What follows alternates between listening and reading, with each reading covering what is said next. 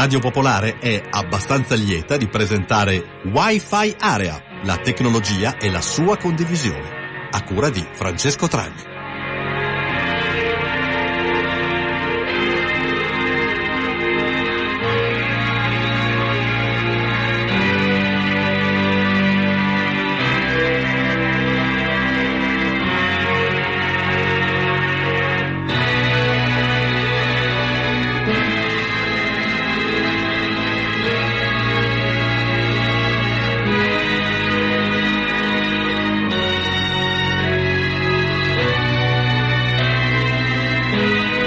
Ascoltatrici ascoltatori, buonasera, bentrovati a questa seconda puntata di Wi-Fi Area in questa seconda stagione.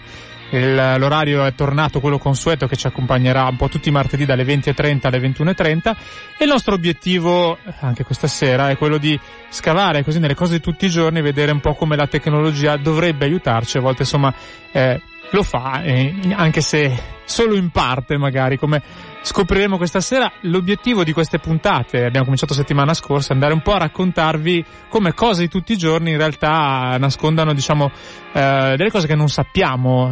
Eh, settimana scorsa, se ricordate, abbiamo parlato eh, di social network, dell'uso dei social network per, eh, per esempio, fare soldi. Abbiamo parlato di un matrimonio piuttosto celebre, quello tra mh, Fedez e Chiara Ferragni, solo dal punto di vista poi del, eh, così, di, della modalità con cui eh, un grande evento mediatico è stato diffuso un po' ovunque attraverso i social network con tantissime visualizzazioni.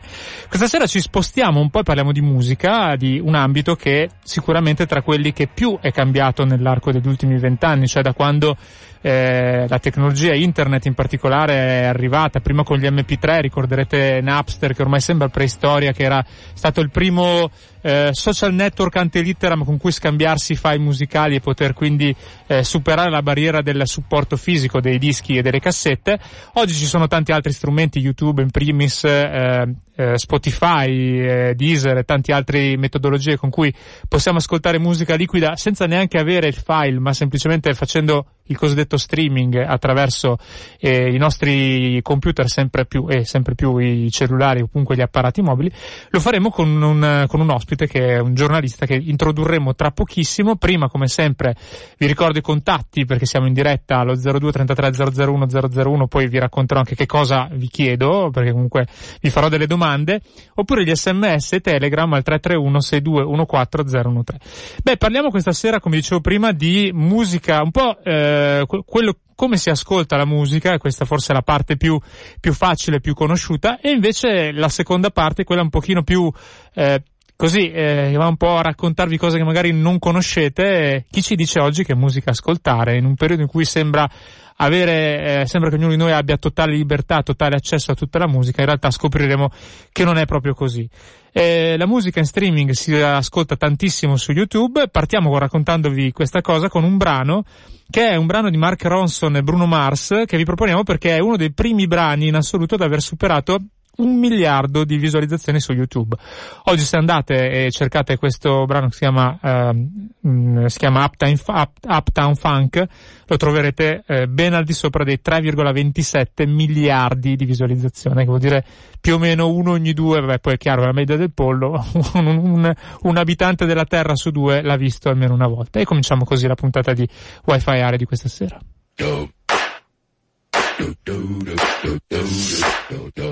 State ascoltando Wi-Fi Area. Scriveteci via sms o telegram al 331 6214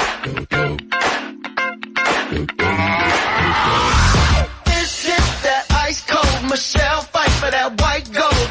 This one for them hood girls, them good girls, straight masterpieces. Stylin', wildin', living it up in the city. Got Chuck's on with Saint Laurent, gotta kiss myself, I'm so pretty. I'm too and the fireman, I'm too hot. Make a dragon wanna retire, man, I'm too hot. Say my name, you know who I am, I'm too hot. And my band bought that money, break it down. Girls hit you hallelujah. Girls hit you hallelujah. Girls hit you hallelujah. Cause Uptown Funk don't give it to you.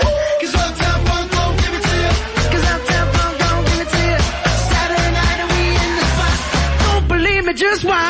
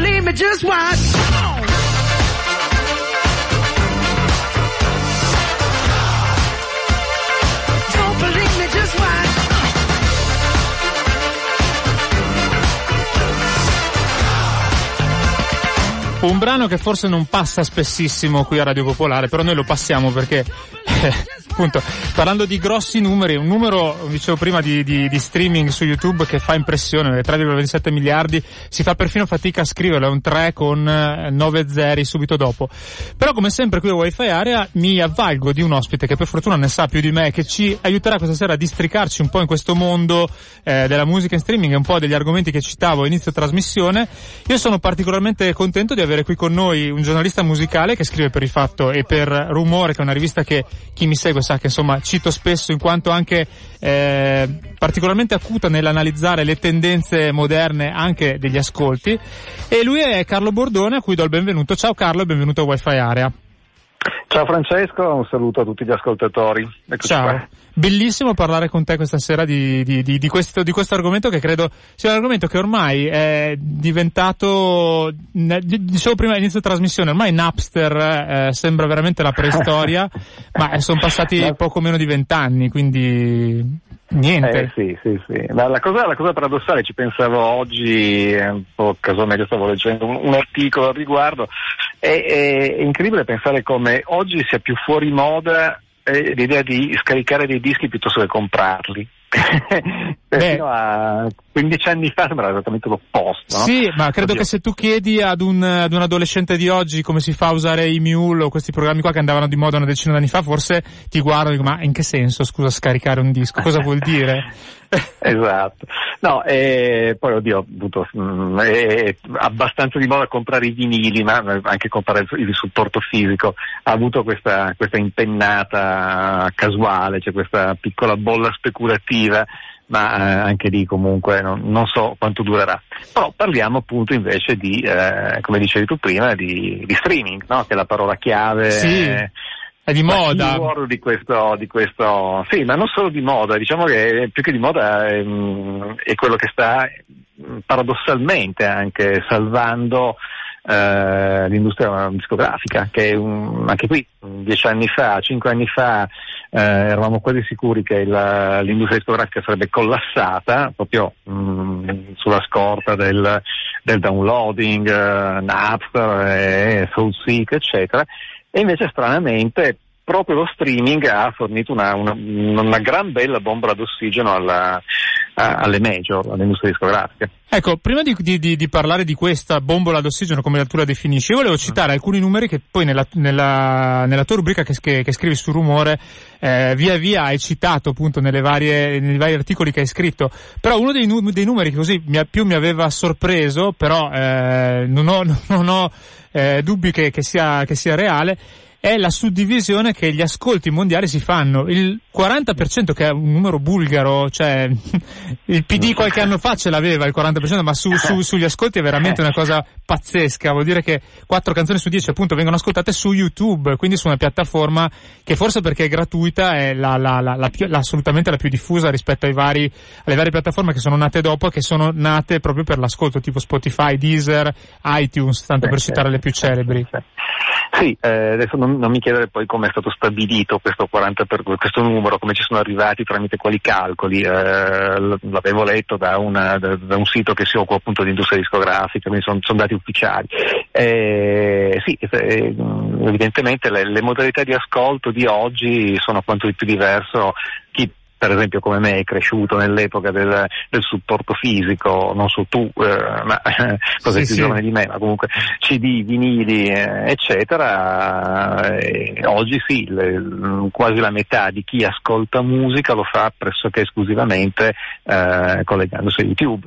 e poi ovviamente con i canali di streaming, le piattaforme di streaming, in particolare soprattutto Spotify, Deezer, Tidal. Eh, ma io, io, io da, da, osservatore, perché poi girando in metropolitana, effettivamente confermo che tantissimi eh, ascoltano, magari anche mi viene da dire quelli che sono un, po- un pochino meno alfabetizzati informaticamente, uh-huh.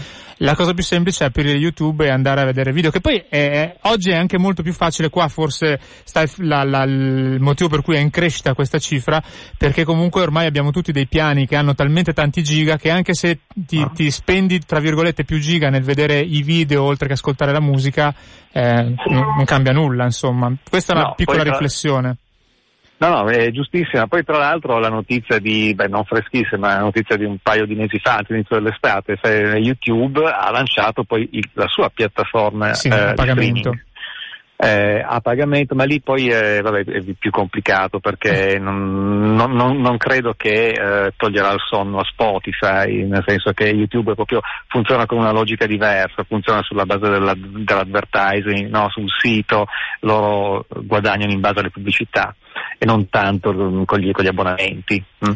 Eh, quindi c'è proprio una, una, una, contraddizione un po' in termini. Però è stato che appunto anche, anche, YouTube abbia lanciato la sua, la sua, piattaforma streaming, comunque la dice lunga, no? Certo. Tra l'altro, ecco, una, un'altra cosa molto importante che mh, credo determini poi anche un po' i bilanci di piattaforme, qua si viene un po' al titolo che abbiamo dato a questa puntata che è chi ci dice che musica ascoltare, è il fatto che lo fa YouTube ma lo fa a maggior ragione le piattaforme tipo Spotify e consigliano agli ascoltatori quali sono le canzoni da, da cioè, che, che, che, che, vengono tramite algoritmi consigliate appunto nel, nell'ascolto successivo rispetto alle cose. Che da una parte è una cosa molto bella perché comunque eh, uno senza, senza, avere l'amico che andava di moda vent'anni fa che aveva il disco che ti ah. passava, riesce magari a identificare dei gruppi affini a quelli che normalmente ascolta. Quindi dall'altra però è uno strumento eh, che mettiamo in mano diciamo a terzi dove uh-huh. conoscono tutte le, tutte le, la, la, nostra storia musicale sostanzialmente e quindi anche che cosa farci ascoltare poi può essere determinato da qualcuno che è eh, avvantaggiato a farci sentire una cosa piuttosto che un'altra. Mm. Sì, ma guarda, tutto il discorso relativo a, questo, a quest'ambito che poi appunto è, si riferisce alle modalità con le quali ascoltiamo musica oggi uh, è, è, contraddittorio, cioè ci sono degli aspetti che puoi giudicare positivamente, altri francamente inquietanti. Questo delle playlist uh, lo, lo, metterei insomma a cavallo, sì. è un, un, po' inquietante, è un po' come dici tu, d'altra parte tutti noi, no, ci siamo sempre fidati del consiglio dell'amico o del negoziante di dischi quando ancora esistevano negozianti di dischi che erano però, o, scusami, o giornalisti musicali. eh, che erano però consigli tra virgolette sinceri perché era l'amico o il negoziante sì vabbè il negoziante magari lo faceva per vendere più dischi però tendenzialmente poi ritornavi e quindi eri contento. In questo caso eh, cioè se la, la, Universal tanto per citare un nome comunque spinge un sì. determinato artista eh, probabilmente la Spotify di turno è più incentivata a, a presentarmi quell'artista rispetto a un altro rispetto a un indipendente per dire sì, sicuramente c'è questo aspetto. Dall'altro lato puoi dire che in realtà è forse il, modo, proprio perché si basa su, su, algoritmi che poi tengono conto delle cose che hai ascoltato, di cose, e mh, alla fine forse è paradossalmente più sincero, no? cioè più genuino, proprio più, eh, va, va, più incontro ai tuoi gusti. Il problema è che poi conferma no, i tuoi gusti e in realtà non ti fa scoprire così tanta musica nuova, non ti sorprende, eh, non ti spiazza.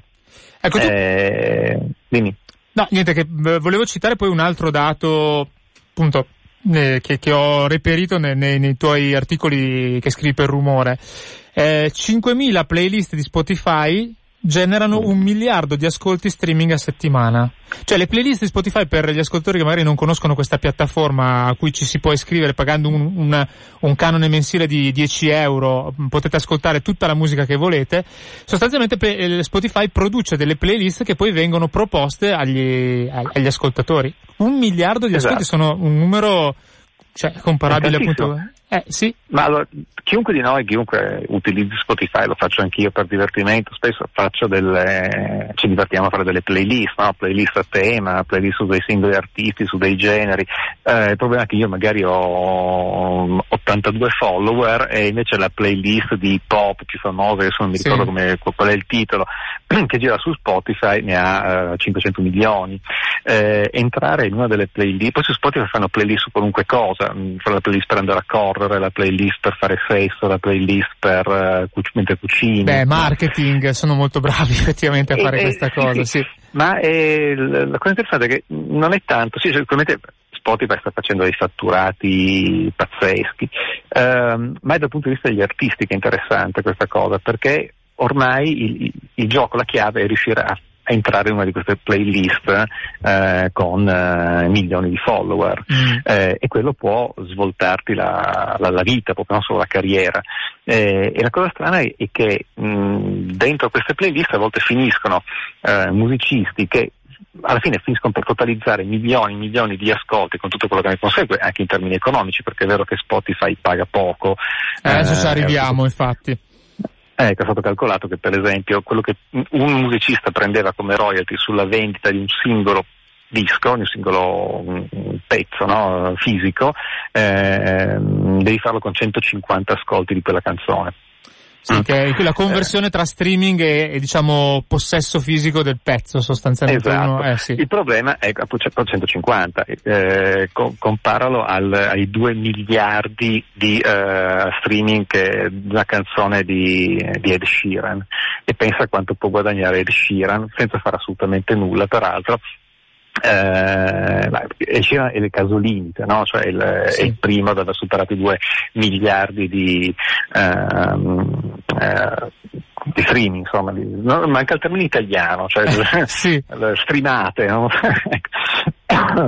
Eh, sarebbe flusso in italiano, però sì, non esiste il verbo, quindi streaming non, non, non è traducibile. Eh, sì. Ma al di là di Ed Sheeran o di uh, Justin Bieber, no? Justin Bieber in realtà è stato il campione di YouTube, è YouTube che ha portato molta fortuna a Justin Bieber, che, uh, ma anche artisti che magari, non so, a Londra, cantanti soul o rapper che a Londra non riempiono neanche un locale di media ampiezza, si ritrovano ad avere milioni di follower solo in virtù dell'ascolto su Spotify e dell'ascolto delle playlist di Spotify. Mm. Eh, ti faccio ancora un altro esempio che mi ha fatto particolarmente sorridere quando l'avevo letto. So se, mm, eh, Nils Fram, che è questo musicista norvegese di impostazione neoclassica, no? pianista, non è, non è è un musicista di culto, è stato inserito in una playlist eh, che si chiama Canzoni per dormire e anche lui ha totalizzato milioni di ascolti ed è diventato una star di Spotify. Adesso non so quanto sia contento Nils Fram di essere un serio musicista contemporaneo, è stato inserito in una playlist che chiama Canzoni per dormire, però questo gli ha portato fortuna. Certo, sono numeri pazzeschi. Tra l'altro, poi la, la, tu hai accennato al fatto che eh, servono tantissimi ascolti, per esempio di Spotify, per eh, guadagnare dei soldi.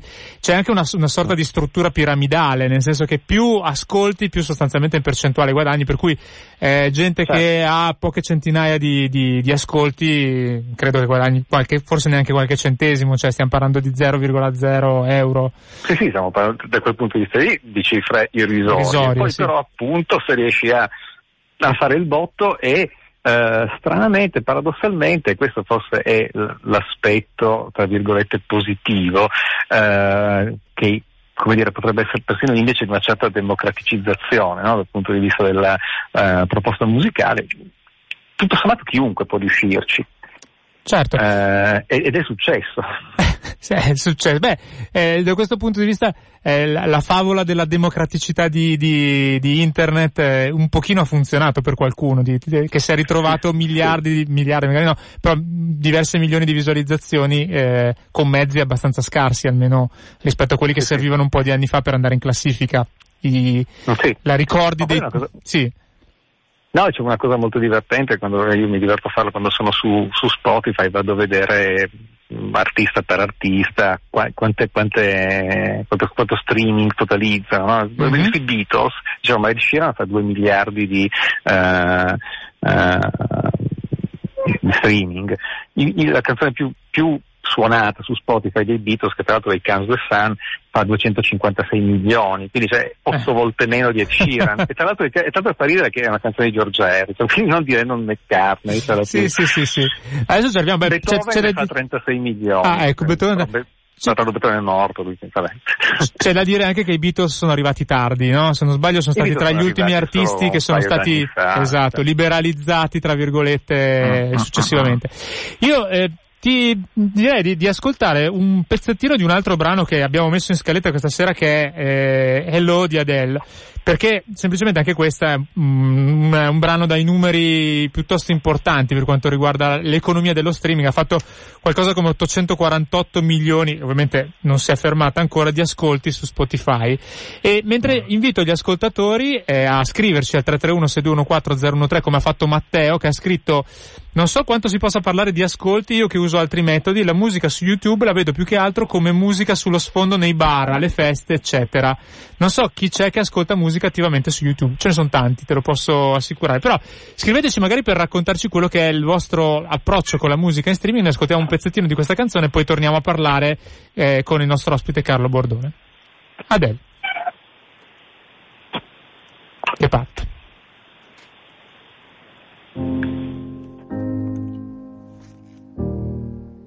Per le vostre segnalazioni potete scrivere a wifi area. I was wondering if after all these years you'd like to meet to go over everything. They say the time's supposed to heal, ya, but I ain't done much healing. Hello, can you hear me? I'm in California dreaming about who we used to be when we were younger and free. I've forgotten how it felt before the world fell at our feet. There's such a difference between us and the million miles. So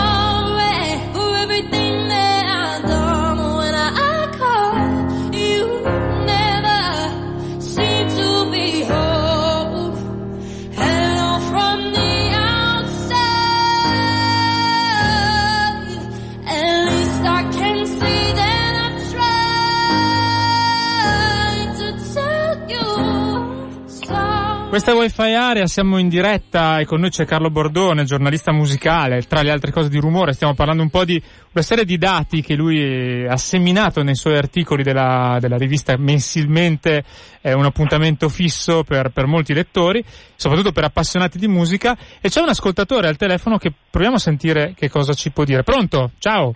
Eh, pronto, sono, sono in onda? Sì, ciao, come ti Eh, chiami? ciao, mi chiamo, mi chiamo Alessandro.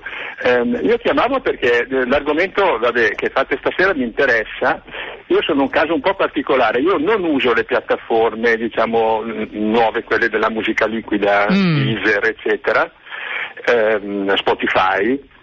Vengo da, io ho una certa età, ho 60 anni, quindi vengo da vinile più CD. Sì. Eh, ehm, però mi sono trovato ultimamente ad ascoltare sempre più spesso la musica su YouTube, per esempio. Ah, tu sei uno di quelli che usa YouTube, quindi. Esatto, eh, ok. e la ragione è anche presto detta.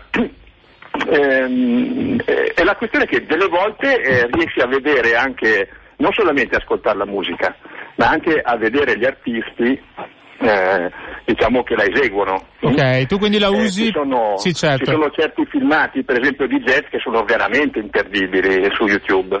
Ok, quindi tu lo usi fondamentalmente anche per avere il video dall'altra parte, va bene? Esatto, sì. E quando eh, non c'è questo mi risento i miei vecchi CD, insomma, Ho sdraiato sul divano. Ecco. Grazie, grazie Comunque mille. Sempre, sempre con un PC a casa, mai con il, eh, con il cellulare Con in il giro. cellulare. Capito? Grazie, ciao.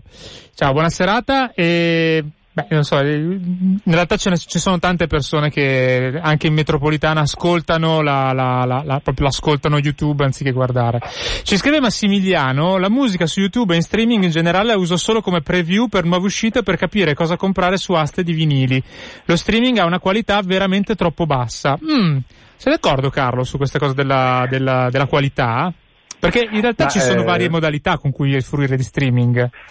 Sì, ecco, io su questo terreno non, eh, non scendo perché non sono un tecnico, non sono, non sono neanche un audiofilo, cioè io sì, eh, sono uno che okay. preferisce ascoltare eh, come l'ascoltatore che ha appena chiamato, il suo bel vinile sul piatto, ma anche il CD, comunque sono, sono, sono abituato così.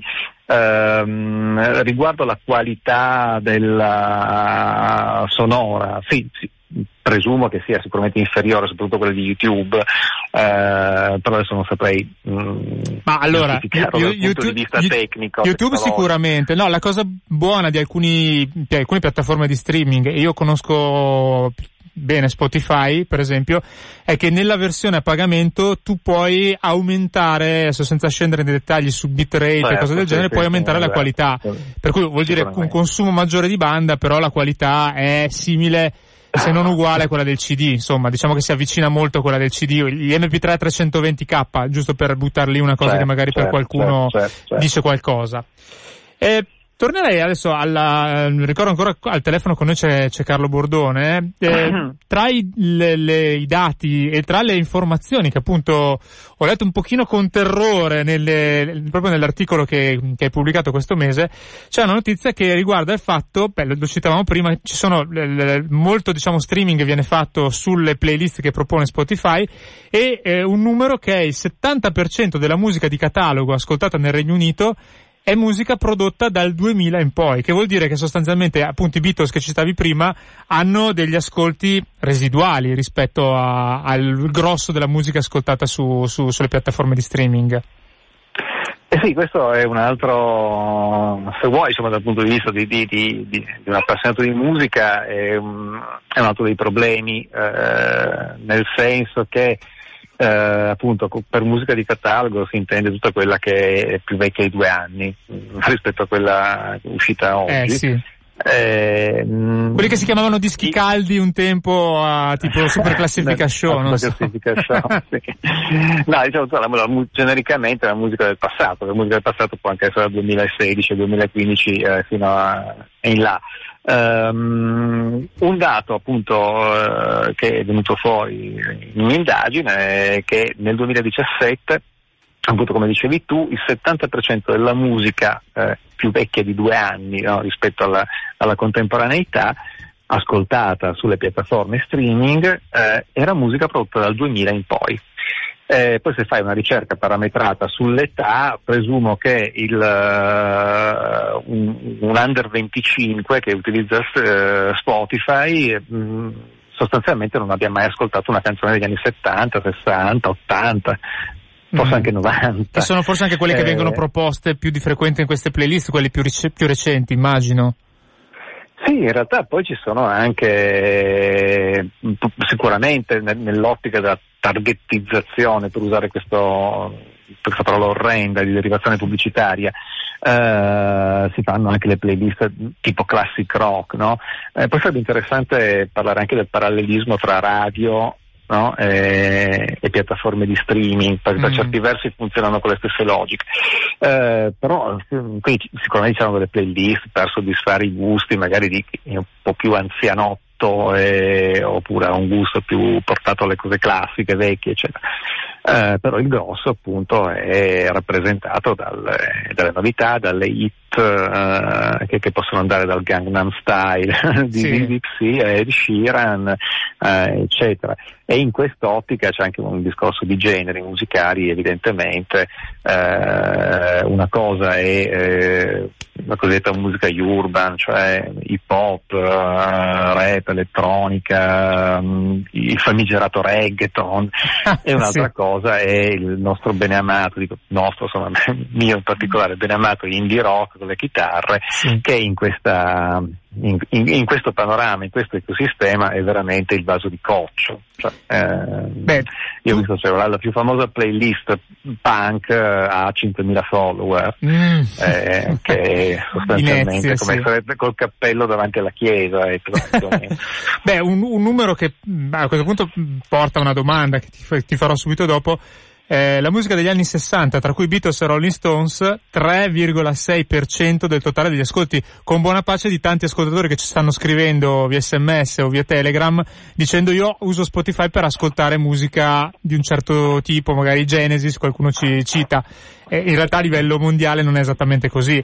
E questo significa anche che... Rientrano, rientrano eh, in quel 3,6%, però esatto. quello, è, quello, è, il dato, e purtroppo è, è così. Mm, ma questo c'è, c'è, ancora un altro problema, è che tutto questo implica che dal punto di vista del, uh, dell'amministratore delegato di Spotify, che poi non si sa chi sia, perché c'è un po' di mistero intorno no, a, queste, a, queste, strutture che ormai valgono miliardi di dollari, uh, cioè, dal punto di vista economico per Spotify non è economico poi mantenere il catalogo, così come non lo sarà per le etichette discografiche che mettono appunto il loro catalogo su, uh, su Spotify, perché questo non gli porta soldi. Ma quindi c'è il rischio a, a, lungo termine che eh, Spotify dica io questa roba qua non mi, non mi porta guadagno, quindi per buona pace di quel 3,6% di ascolti fatti delle musiche degli anni 60 mi costa troppo il catalogo, io lo dismetto sostanzialmente. Potrebbe anche succedere, non credo che succederà in questi termini, però eh, sarà una, eh, dire, una, una, lenta erosione del, del passato e della memoria. Eh, e credo che alla fine si, si, creerà una situazione in cui davvero, eh, magari non domani, eh, ma nel prossimo decennio, nei prossimi decenni, in cui la memoria musicale del, diciamo del Novecento, no? secondo Novecento, che poi è quella dell'età aurea del rock, del pop, eccetera, quella memoria vivrà probabilmente tutta nel supporto fisico che ci tramanderemo probabilmente di padre in figlio eh, o, de, e... da nonno a nipote. E, e beh, questo è d'altra parte è, un discorso molto più ampio che sì. dire, chi, chi, molto più di me eh, conosce le dinamiche presenti, passate e future di internet potrebbe spiegarti benissimo, cioè c'è, c'è, un rischio da questo punto di vista, se deleghiamo tutto al virtuale e all'immateriale eh, c'è il rischio che poi tutto questo si perda, eh, basti pensare solo alle nostre collezioni di fotografie, no? eh, per cui dico sempre ai miei amici, se ti nasce un figlio fotografo con la macchina fotografica, non col, col cellulare, stampale le foto. Eh. Guarda, Marco via sms al 3316214 scrive l'amara verità, l'algoritmo ucciderà quel amato mostro della retromania. eh, mm, non lo so se la ucciderà, però sicuramente la sta modificando, la sta modificando, un po' sì.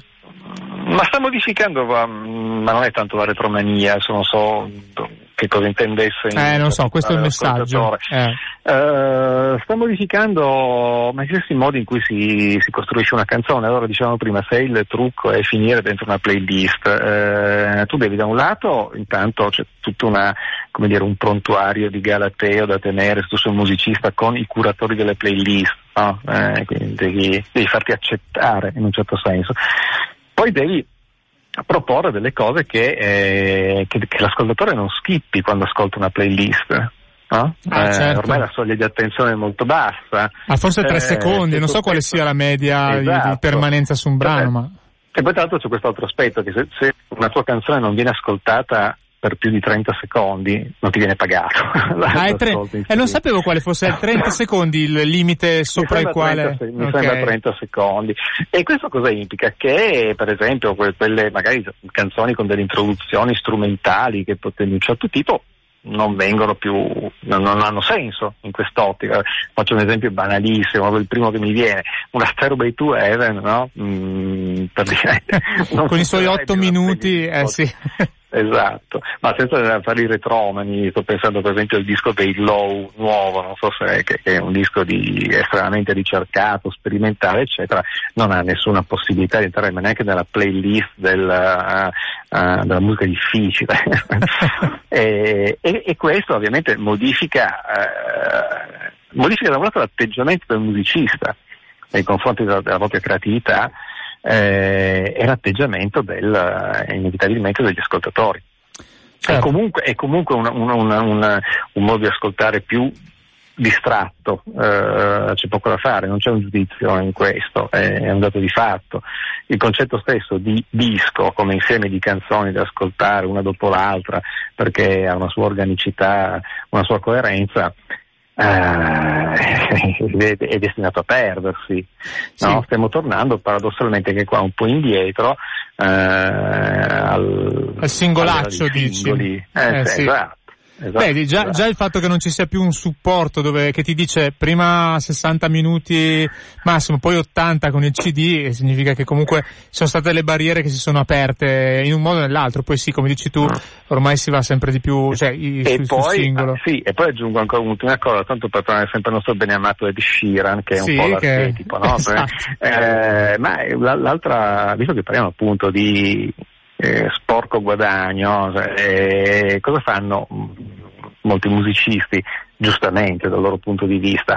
Eh, secondo da una canzone che ti frutta dei soldi non si butta via niente, mettono poi c'è la versione acustica, poi c'è la versione remixata dance, poi c'è la versione reggaeton e Sheeran della sua canzone che ha fatto 2 miliardi di eh, ascolti in streaming ha fatto credo 7-8 versioni infilate in playlist diverse cioè, c'è la playlist per il mercato sudamericano. Quindi mi stai dicendo che Ed, She- Ed, Sheeran è un po' il maiale, in questo caso non si butta via niente. Beh, cioè... ho detto così, Beh, sì. un po' insultante per Ed Sheeran, però eh, non solo lui, cioè, eh, certo. ma, ma, è normale, se io fossi un musicista che avesse la botta di fortuna di eh, entrare in un canale insomma, che mi rende un po' popolare sulle piattaforme di streaming lo farei anch'io. Cioè, ehm, bisogna battere il ferro finché è caldo, finché dura. Tra certo. cinque anni probabilmente il panorama sarà sarà ancora diverso. Ah, sì, sì, eh, beh, credo che dieci anni fa fosse impensabile arrivare, beh, eh, anche per lo sviluppo della, della, della tecnologia che ha permesso ad, ad, oggi di fruire in streaming di qualsiasi, di qualsiasi mm. contenuto un po' ovunque ci si trovi, che dieci anni fa, uh-huh. che c'erano i primi ADSL a bassa velocità, forse non ci si pensava una roba del genere. Senti Carlo, io ti, ti, ringrazio tantissimo. Eh, ricordo ancora Carlo Bordone, giornalista musicale di Rumore del Fatto, ma soprattutto grande appassionato di musica e direi osservatore della scena musicale che questa sera ci ha un po' guidato in questa giungla dello streaming dandoci alcune informazioni importanti. Eh, grazie per essere stato qui a Wi-Fi Area con noi e buona serata, buon ascolto. Adesso cosa stai ascoltando in questo momento? Eh, Dì al nostro ascoltatore un disco che stai ascoltando, così, una perla. Beh, torno a citare quello che ho citato prima, il ah, disco okay. del Low, questo trio di Duluth, eh, la città di Bob Dylan tra l'altro, con una grande storia alle spalle, dopo 25 anni di, di carriera hanno fatto un disco incredibilmente sperimentale, coraggioso e già solo per questo meritano di, meritano di essere ascoltati. Un disco molto difficile ma che mh, sulla lunga distanza ti premia, quindi non fate come gli ascoltatori delle playlist di Spotify che skippano dopo 3 secondi. secondi. Esatto. Grazie Carlo, grazie Carlo Bordone, ciao, buonanotte. Grazie a te Francesco. Ciao, ciao. ciao. ciao. Siamo anche su Facebook. Mettete mi piace a Wi-Fi Area Radio Popolare.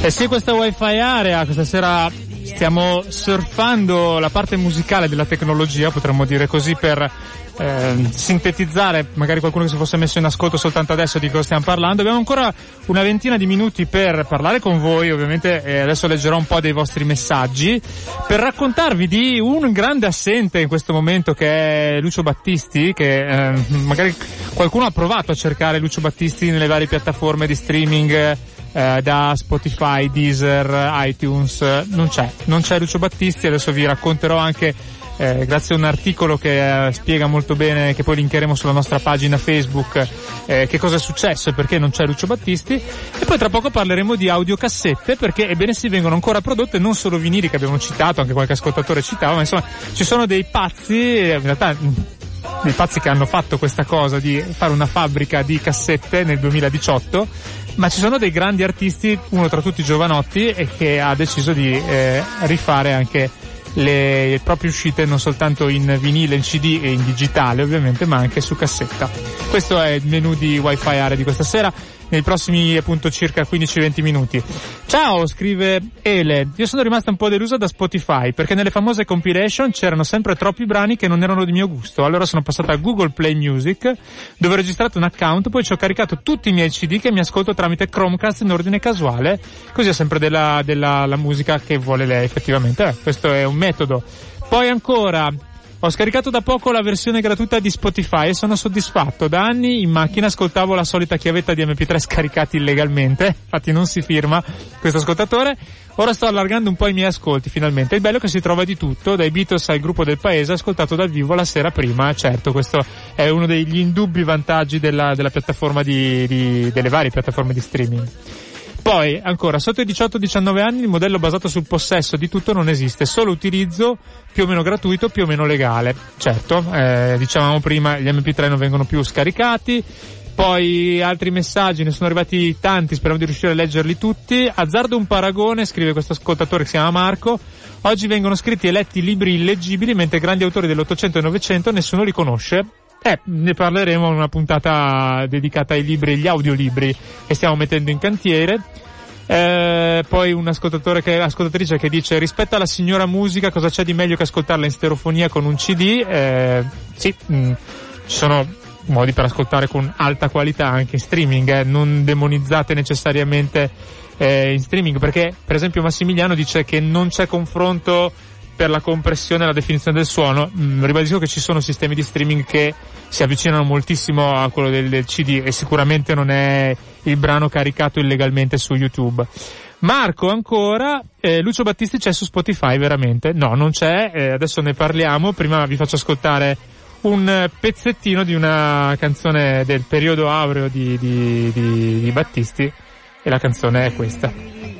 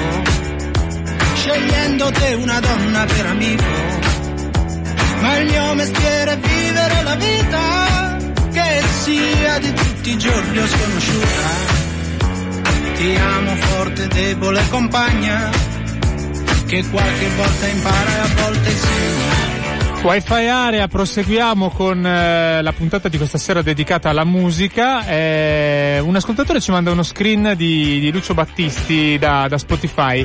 E sai che non so se sia veramente un... cioè prova ad ascoltare se sono i brani di, di, di Lucio Battisti perché allora la storia è questa. Lucio Battisti adesso la racconto a questo ascoltatore che ci ha mandato lo screenshot e a tutti gli altri eh, sostanzialmente eh, sapete che sono passati circa vent'anni dalla morte eh, morto nel 1998 venduto qualcosa come 25 milioni di dischi però i, i, sostanzialmente la, la mh, le canzoni di Lucio Battisti, emozioni, pensieri, parole, quelle fatte insieme a Mogol, eh, che cubano qualcosa come 800.000 euro all'anno di diritti d'autore, beh, eh, fanno parte di, del pacchetto di una società che Battisti creò, che si chiama Edizioni Musicali Acqua Azzurra SRL, eh, citando una sua celebre canzone, che vede tra i soci la moglie Grazia, ex moglie, la vedova eh, Grazia Letizia Veronese, il figlio Luca, col 56% del capitale e il resto in mano a Mogol per il 9% e alla Universal Ricordi 35% del gruppo francese Vivendi che avete sentito probabilmente nominare perché ha investito in Telecom, tentato la scalata a Mediaset. Beh, insomma, questa società, col fatto che ve la faccio breve anche perché non abbiamo tempo, altrimenti non si sono messi d'accordo tra di loro, è stata messa in liquidazione e mh, pur non essendo in dissesto, perché comunque, come dicevo prima, eh, fa eh, tanti utili, qualcosa come 800.000 euro l'anno in diritti d'autore, e eh, praticamente Mogol eh, tra, le, tra le, i motivi per cui non, si, diciamo, non, è, non è contento della gestione di questa società è il fatto, lui dice, la gestione molto conservativa della vedova che sostanzialmente non ha mai dato i diritti per lo streaming, per cui fino ad oggi eh, le, le, le, piattaforme come Spotify, Deezer e iTunes non avevano eh, brani di, di, Lucio Battisti perché non c'erano diritti, come del resto mh, era per i Beatles eh, fino a un paio d'anni fa. In realtà la cosa Comunque adesso l'ascoltatore conferma che sono brani farlocchi, quindi senza la voce di, di, di Battisti. Eh, in realtà era comparso con qualcuno che era riuscito a farli, a caricarli, poi sono stati eh, prontamente elevati. In realtà adesso eh, eh la cosa sta andando avanti, c'è, un, eh, c'è l'appello, eh, Mogol ha chiesto di essere risarcito per mancati guadagni, pare che per la fine dell'anno probabilmente ci sarà eh, qualcosa che si muoverà, quindi può essere che i dischi di Lucio Battisti vengano eh, ammessi e quindi i giovani possano accedere alle piattaforme di streaming per ascoltare i dischi di Battisti. Staremo a vedere, vi aggiorneremo da questi microfoni. Eh, Un'ascoltatrice scrive quanto viene a costare ad, ad, ascoltare la musica in streaming? No grazie, non ho capito cosa vuole dire Monica perché in realtà l'ascolto in streaming può essere anche gratuito perché per esempio Spotify eh, ha una formula con la pubblicità sostanzialmente dove io non pago nulla per ascoltare quello che voglio. Parlavo prima di cassette, adesso ascoltiamo un'intervista che abbiamo fatto appunto a una fabbrica di cassette che si chiama Tape It Easy. Una cosa molto curiosa, voi se volete scrivere poi ci sentiamo subito alla fine dell'intervista. L'idea della fabbrica delle musicassette in realtà è nata diciamo quasi per gioco io e Fabio, che siamo praticamente i reduci di Overdrive Records, che è la nostra etichetta, eh, circa l'estate di ormai quasi tre anni fa, mi fatto in questi siti che praticamente mh, focalizzavano le loro uscite eh, nel formato, cioè musica set per intenderci. Allora mi è venuto lì, lì da pensare, ma da qualche parte dovranno pur farle queste musicassette e con l'idea di ristampare qualcosa del nostro vecchio catalogo che magari è sold out sia in vinile che in CD, ho pensato beh si potrebbe fare qualcosa in musica stessa. Ed effettivamente mi sono reso conto che in Italia non c'era nessuno. All'epoca invece c'erano delle aziende che ti vendevano il supporto vergine piuttosto che quello già duplicato, ma con la grafica da applicare, la copertina da piegare, da inserire a mano che per quanto bello sia, comunque perché conserva un po' dell'artigianalità della cosa, è anche un po' uno sbattimento perché tu considera il fatto di dover magari subito spedire la roba, eccetera, eccetera. Morale della favola, scherzando ho detto, oh fa, ma che ne dici se iniziamo a fabbricare le musicassette? Poi prendendomi poco sul serio ha detto vabbè eh, vedi che dobbiamo vedi che cosa dobbiamo investire. E... che sembrava, sembrava, una frase tipo da, da, anni 90 forse addirittura anni 80 perché nel 2018 dire perché non fabbrichiamo le videocassette? sembra proprio una cosa le, le musicassette sembra una cosa proprio vintage. E se, ma, da, da in, parte, in parte hai risposto però io te lo chiedo lo stesso perché sono curioso anche di capire eh, come eh, vi siate imbarcati in questo progetto. Cioè, siete voi che avete creato l'esigenza delle, da parte delle etichette oppure siete solo stati molto bravi a cavalcare l'onda, diciamo così, a intercettare questa richiesta? Sì, guarda, in realtà è stato più naturale di quello che pensavamo. Tu considera, noi avevamo già buttato giù un, un piano d'attacco no? su come contattare entità che già commercializzavano le musicassette, che facevano uscite in, in musicassetta. In realtà, ehm, chiedendo a della gente per cui o eh, amministravamo la gestione del formato fisico, per cui facendo da broker per il CD, eccetera, eccetera, piuttosto che altri clienti che già stampavano tramite, noi, tramite, tramite noi il, il vinile, stato, cioè noi abbiamo provato a chiedere ma le musicassette eh. e, e, la risposta ci ha stupiti perché in tanti ci hanno detto guarda ma io le musicassette ho smesso di farle perché non sapevo più da chi farle, non, non perché io non le vendessi, anzi le vendevo piuttosto bene. Eh, ma tiraci fuori qualche nome, per no, nomi proprio di chi oggi utilizza le vostre, le vostre musicassette. Ad esempio AMS Records, che sì. è prog. prog sì. Eh, loro fanno diverse musicassette, soprattutto fanno tanta bella roba in musicassetta. Abbiamo fatto la musicassetta di Levante, che è stato un prodotto, è stata una scommessa da parte dell'etichetta in realtà in pre-order non, non, faccio i numeri, non dico i numeri, però in pre-order hanno venduto più, del, più di quello che ci avevano ordinato. Qual è il, il, il tipo di pubblico che, che, compra le cassette, soprattutto se lo fa solo per collezionismo oppure se è gente che ha ancora magari così mi viene da dire la parola hipster eh, che vanno in giro col Walkman come si faceva 30 anni fa o comunque hanno apparati per riprodurre le cassette? Lo slancio è arrivato anche un po' per, uh, per moda, nel senso che mm. la gente ha detto oh, che figa la cassettina, la voglio comprare. Da un oggetto di merchandising si è trasformato, cioè si è trasformato, è ritornato in un supporto vero e proprio, perché è vero che ha un costo relativamente contenuto, però non, di- non dimentichiamoci che si, si compra un intero disco, cioè si compra un, una vera e propria uscita discografica, come si compra un LP o un CD. Certo, ma quindi, quindi se capisco bene quello che tu dici, si è partiti dai gadget di una decina d'anni fa, il portachiavi a forma di cassetta oppure il, il portabiglietti da visita e adesso è ritornato invece al significato originario che co- come contenitore di musica, anche se poi magari non viene proprio ascoltata in quella modalità. Sì, esatto. Nell'immaginario comune si è ripresentata la figura di questa cassettina. Ad oggi, guarda, quello che manca in Italia è una catena di distribuzione per le musicassette. Mm. Perché io sono straconvinto che se le musicassette finissero sugli scaffali delle varie media world, Feltrinelli, eh, FNAC di turno, eh, si venderebbero molte più musicassette rispetto a quelle che in realtà pensa che si potrebbe vendere. Ma quindi vengono vendute ai concerti oggi? fondamentalmente. Vengono dei concerti, sì, oppure finiscono in delle dai hard edition. Ad esempio abbiamo fatto la musica stessa di Giovanotti dell'album mm. O Vita eh, ed è stata venduta esclusivamente nel Temporary Shop che ha aperto a Milano yeah. poco prima di Natale, oppure arricchiscono, come ti dicevo, i box. E invece ti volevo chiedere, ehm, se la tecnologia che utilizzate è, la stessa sostanzialmente di prima dell'avvento del digitale, oppure se da allora ci sono state delle evoluzioni. Allora, immagino che i macchinari siano quelli, però se non ho capito male il nastro è diverso, giusto? Sì, allora c'è da fare una piccola precisazione tecnica. La tecnologia digitale nella musica stessa è arrivata proprio sul colpo di coda delle, de, della fabbricazione, nel senso che una volta come master da mandare ai duplicatori si utilizzava una bobina in loop. Adesso, questo, adesso, adesso da, dal finire della golden age della musicassetta ad oggi il loop viene fatto in digitale.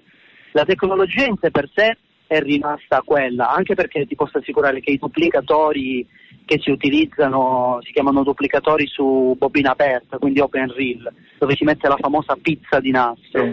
Hanno una tecnologia importante, cioè le testine eh, sono materiali che hanno un costo importante per essere insomma, delle testine per magnetizzare il nastro da un ottavo di pollice. Eh, la tecnologia quindi in sé è rimasta quella, è cambiato il tipo di nastro perché una volta cercavano di far entrare quanta più musica possibile in una musicassetta, ecco perché poi hanno inventato degli altri formati e quindi il nastro doveva essere per forza più sottile perché la capienza de- dell'involucro di plastica era quella. Invece adesso, per fortuna, la, il nastro che viene fabbricato oggi è un nastro di ottima fattura anche perché ha uno spessore decisamente importante rispetto a quello che si usava nelle C90 o nelle C120. Hai un rapporto segnale-rumore molto più basso. Ok, non si sente il rumore di quello che, che gratta sotto, come si chiama, la testina? Esatto, perché con le musicassette con il nastro sottile quello che ascoltavi in realtà era l'attrito. Attrito, ok. Esatto, veniva amplificato eh, il, eh, l'attrito del nastro sulla testina. State ascoltando Wi-Fi Area, ogni martedì alle 20.30 su Radio Pop.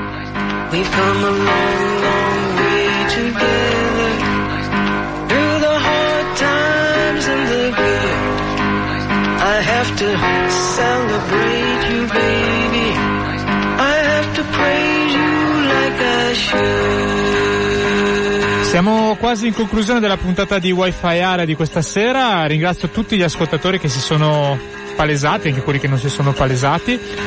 Abbiamo ancora pochissimi secondi, non riesco a leggere gli ultimi messaggi che sono arrivati, magari cito qualcuno che si lamenta un po' dello streaming, dice ah, ma devo ascoltare la pubblicità. Vabbè, eh, è una scelta, eh, non è un obbligo e soprattutto pagando lo streaming è senza pubblicità, non, non dimentichiamo, pagando secondo me il giusto, anzi proprio poco forse.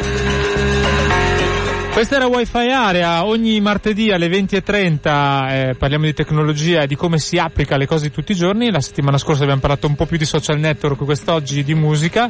E beh, la settimana prossima un altro argomento molto vicino, seguiteci sui social, quindi sulla pagina Facebook di Wi-Fi Area Radio Popolare, perché così saprete cosa succede la settimana prossima. Vi ricordo infine il podcast e l'indirizzo email wifi area chiocciolaradiopopolare.it anche per segnalare come qualcuno sta già facendo argomenti per le prossime puntate. Io sono Francesco Tragni e la puntata di questa sera finisce qua. E ringrazio ancora anche Carlo Bordone e Cristian di Tepitisi eh, per essersi prestati per le interviste che avete sentito.